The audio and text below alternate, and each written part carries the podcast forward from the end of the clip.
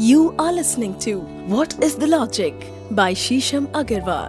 दोस्तों, गृह प्रवेश का इतना महत्व क्यों है? हम जानते हैं कि हम इतनी आबादी वाले एक देश में रह रहे हैं, भारतवर्ष, और यहाँ पर घर बनाना अपने आप में एक अजूबे से बड़ी बात नहीं है। और अगर आप भाग्यशाली हैं और आपने अपना घर बना लिया, या मान लीजिए कि आप एक किराए के घर में भी रह रहे हैं, पर आपको उस घर से बहुत अटैचमेंट है। या उस घर से बहुत प्यार है तो हम सब अपने घर में गृह प्रवेश ज़रूर करते हैं। और इसका इतना महत्व क्यों है? हम बहुत सारे अपने रिश्तेदारों को, अपने दोस्तों को निमंत्रित करते हैं, उनको बुलाते हैं, अपनी खुशी में उनको शामिल करते हैं। घर को एक ऐसे देखा जाता है कि बहुत सारे लोग आपको बधाई देते हैं, मुबारक देते हैं कि आपने एक मंगलमय चीज़ अपने लिए बनाई, अपने लिए छत डाली। तो बहुत सारे इमोशंस बहुत सारे सेंटिमेंट्स हमारे अपने घर के साथ जुड़े हुए होते हैं। उसको हम अपना लेते हैं और घर की स्पिरिट को, घर की जो आपकी ऊर्जा है, उसको हम एक सदस्य की तरह अपने साथ अंतरंग करते हैं। इसीलिए गृह प्रवेश बहुत इम्पोर्टेंट है, बहुत महत्वपूर्ण है। और इसीलिए गह प्रवेश के मुहूर्त भी निकाले जाते हैं, जो कि किसी योग्य ब्राह्मण या विद्वान द्वारा आप निकलवा सकते हैं। तो दोस्तों, आज हम इसी बारे में जानेंगे कि ग्रह प्रवेश इतना महत्वपूर्ण क्यों है, इतना इम्पोर्टेंट क्यों है? वास्तुशास्त्र इसके बारे में क्या कहता है? हमारे स्क्रिप्चर्स हमारे ग्रंथ इसके बारे में क्या कहते हैं और ग्रह प्रवेश किस विधि से करना चाहिए? ये सबसे इम्पोर्टेंट है, क्योंकि बहुत लोग मुझसे पूछ भी रहे हैं जब से हमारा रुद्राभिषेक वाला एपिसोड आया है और हमने जिस तरह एक्सप्लेन किया कि रुद्राभिषेक आप किस तरह से कर सकते हैं और आगे हम इस तरह के और भी एपिसोड्स लाएँगे, ना कि जिसमें हम आपको केवल लॉजिक बताएँगे, बल्कि विधि विधान भी एक्सप्लेन करेंगे। ताकि आपकी शंका का निवारण हो सके और आप इन चीज़ों को अपनी ज़िंदगी में ला पाए। और अगर कहीं आपको डाउट है क्लैरिटी नहीं है तो आपको वॉट इज़ अ लॉजिक के माध्यम से वो क्लैरिटी भी अपने जीवन में मिले। तो दोस्तों, आपके सामने इस बार हम लाए हैं वॉट इज़ द लॉजिक में एक नया एपिसोड गृह प्रवेश क्यों और कैसे करना चाहिए? मेरे साथ मैं हूँ डॉक्टर शीशम अग्रवाल। मैंने सेवन डॉक्टरेट्स करी हैं उपनिषदों में और अकाल साइंस में, ज्योतिष में और वॉट इज़ द लॉजिक में मेरी विशेष रुचि रही है। ये कम से कम 12 साल के शोध के बाद ये प्रस्तुति में आपके समक्ष रेड एफएम के प्लेटफॉर्म के माध्यम से आपके समक्ष ला पा रही हूँ। और बहुत ही जल्दी मेरी किताब भी आने वाली है वॉट इज़ द लॉजिक में, जहाँ पे जो कुछ भी आपने यहाँ पे जाना और सुना वो संकलित फॉर्म में आपको उस किताब में भी मिल जाएगा। तो बिना विलंब के हम शुरू करते हैं हमारा आज का एपिसोड गृह प्रवेश क्यों और कैसे करना चाहिए? दोस्तों, घर गृह बहुत ही इम्पोर्टेंट है। क्योंकि ये आपकी छत है। आपको अपने घर के साथ एक कनेक्ट हमेशा महसूस होता है। आप अपने घर के साथ अंतरंग महसूस करते हैं। जिस तरह आप श्वास लेते हैं, वास्तु शास्त्र के अनुसार आपका घर भी निरंतर श्वास ले रहा है। ये कहा जाता है वेदों में भी, उपनिषदों में भी कि हमारा जो कण कण है, वो अलाइव है, वो जागृत है। ईशोवास्य उपनिषद में भी कहा गया है कि जो प्रत्येक एटम है, प्रत्येक अणु है इस ब्रह्मांड का, वो अलाइव है।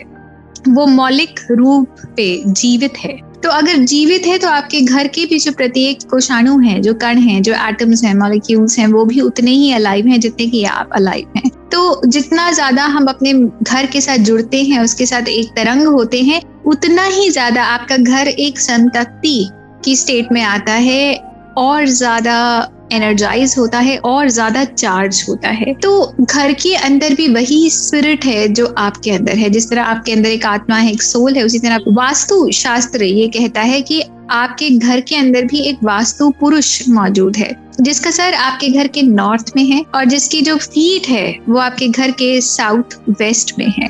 तो और जिस तरह आपकी बॉडी में लगातार प्राण ऊर्जा मूव कर रही है, उसी तरह आपके घर के अंदर भी ये प्राण ऊर्जा लगातार मूव कर रही है, लगातार चल रही है। तो जिस तरह आप अपने घर का ध्यान रखते हैं, अपने जीवन को संचालित करते हैं, अपने शरीर का प्रयोग करते हैं, उसी तरह आपको अपने घर की ऊर्जा का भी बहुत बहुत ध्यान रखना चाहिए।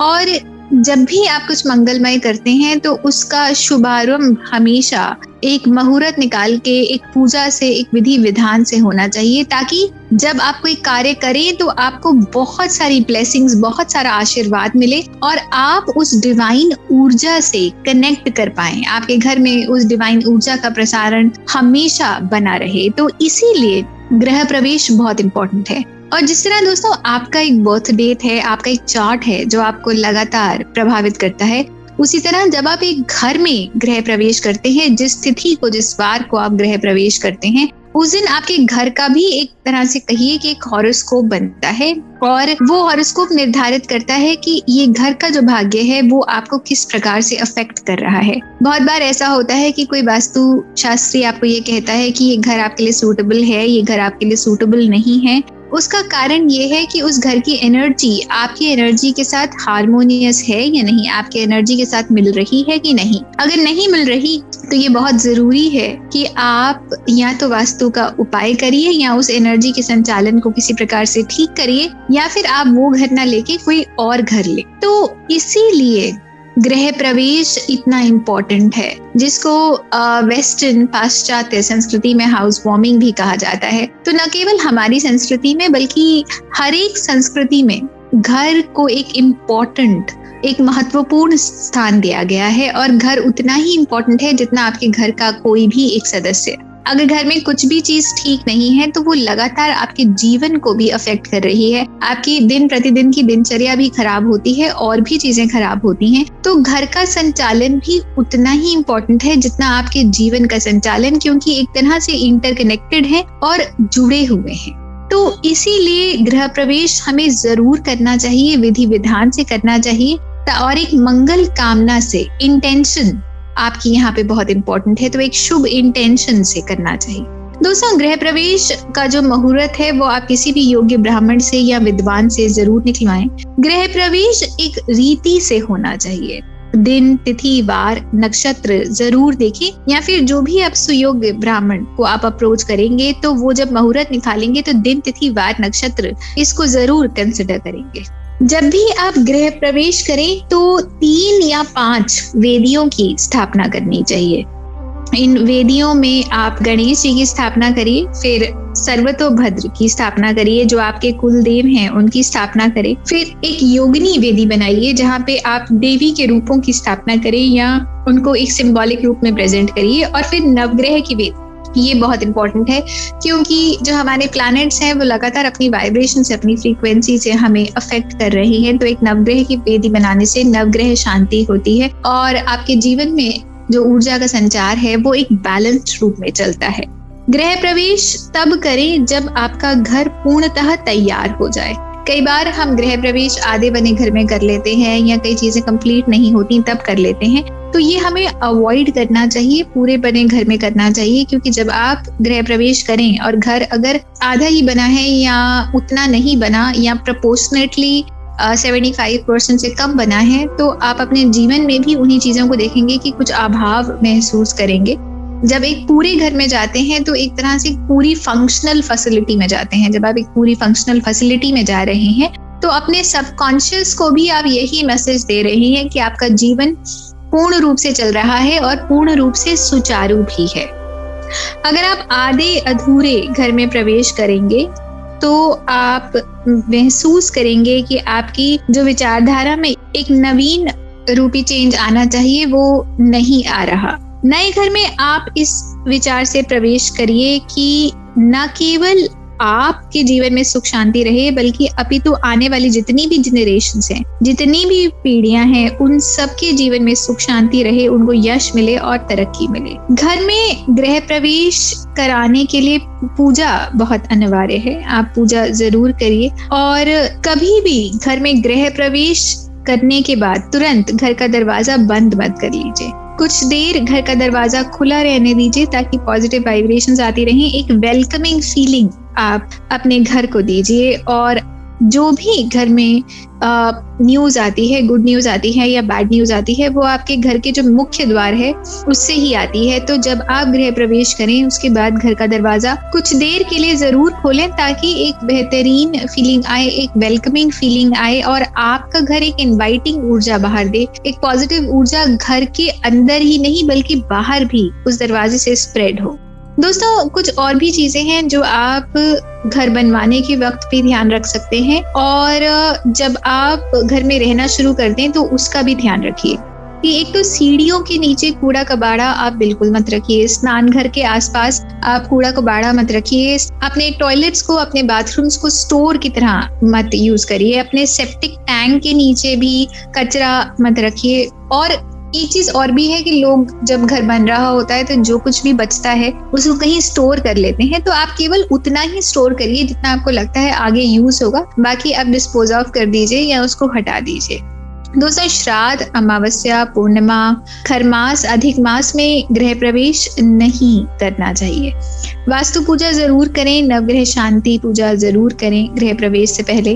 गृह प्रवेश के समय कलश स्थापना ज़रूर करनी चाहिए। घर के मुख्य द्वार के दोनों ओर मिट्टी का कलश रखिए और नीचे बालू रख दीजिए, उसके ऊपर मिट्टी का कलश रखिए। उस कलश को आप अच्छे से सजाएँ और कलश के चारों ओर आठ आम के पत्ते लगाएँ।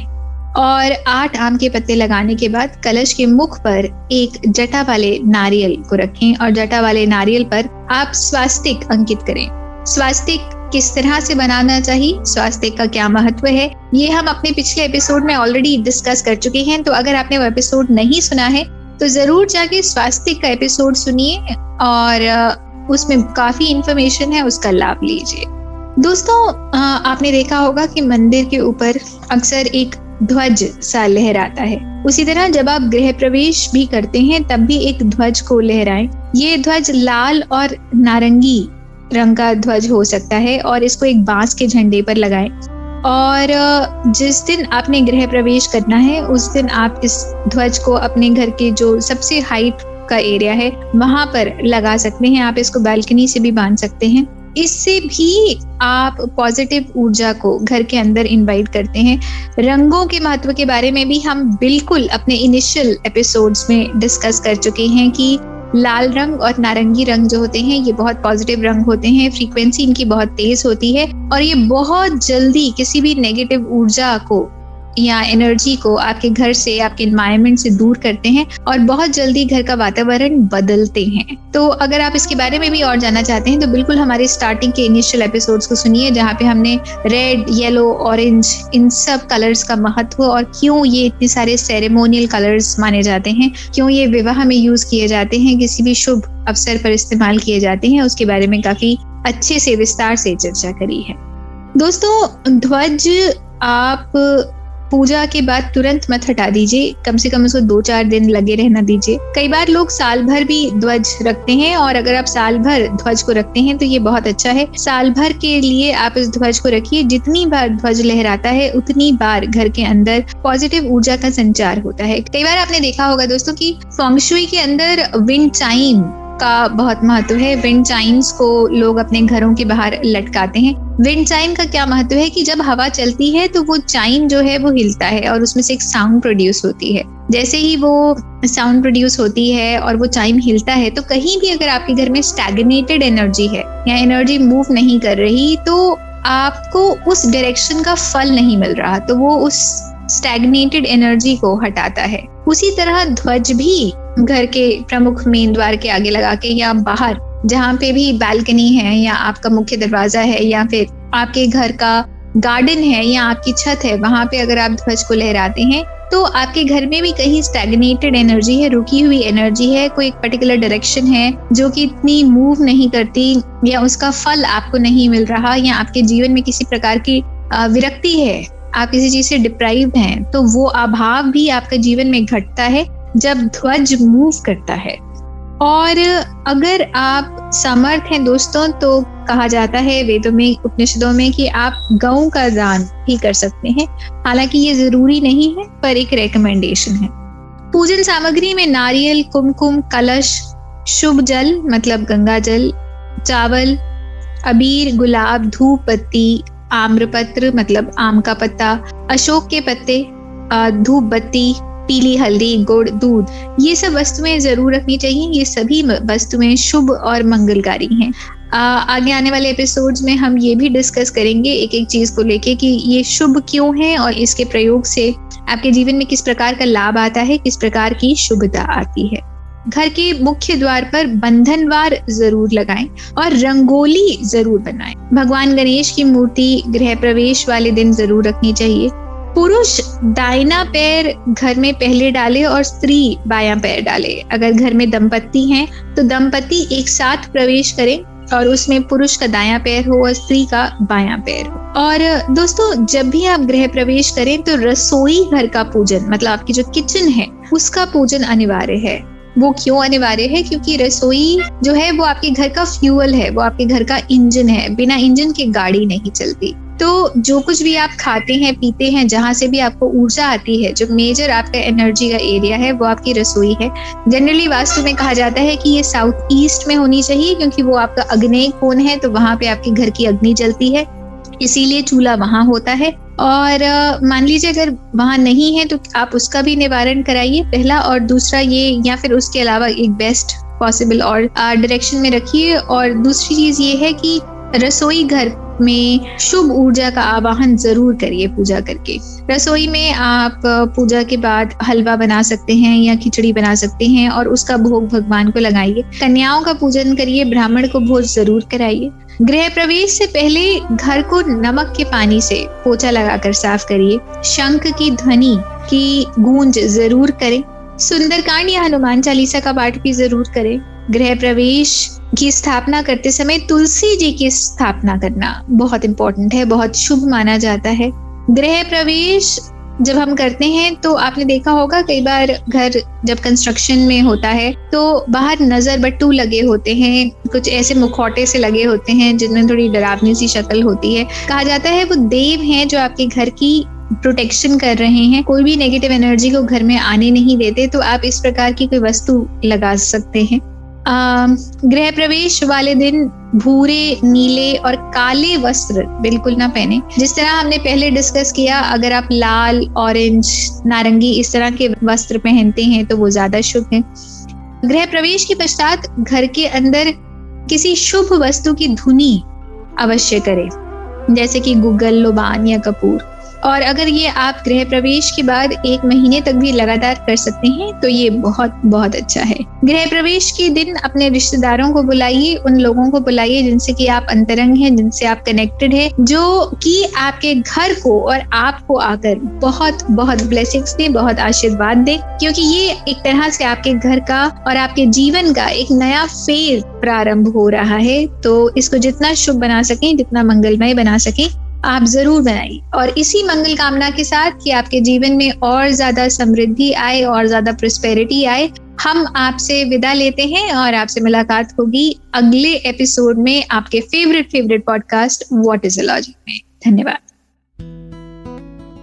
दोस्तों आशा करते हैं कि आपको हमारे एपिसोड्स पसंद आ रहे होंगे। जिस तरह आपका हमें लगातार व्हाट इज़ द लॉजिक के लिए प्यार मिल रहा है हम उसके बहुत बहुत आभारी हैं।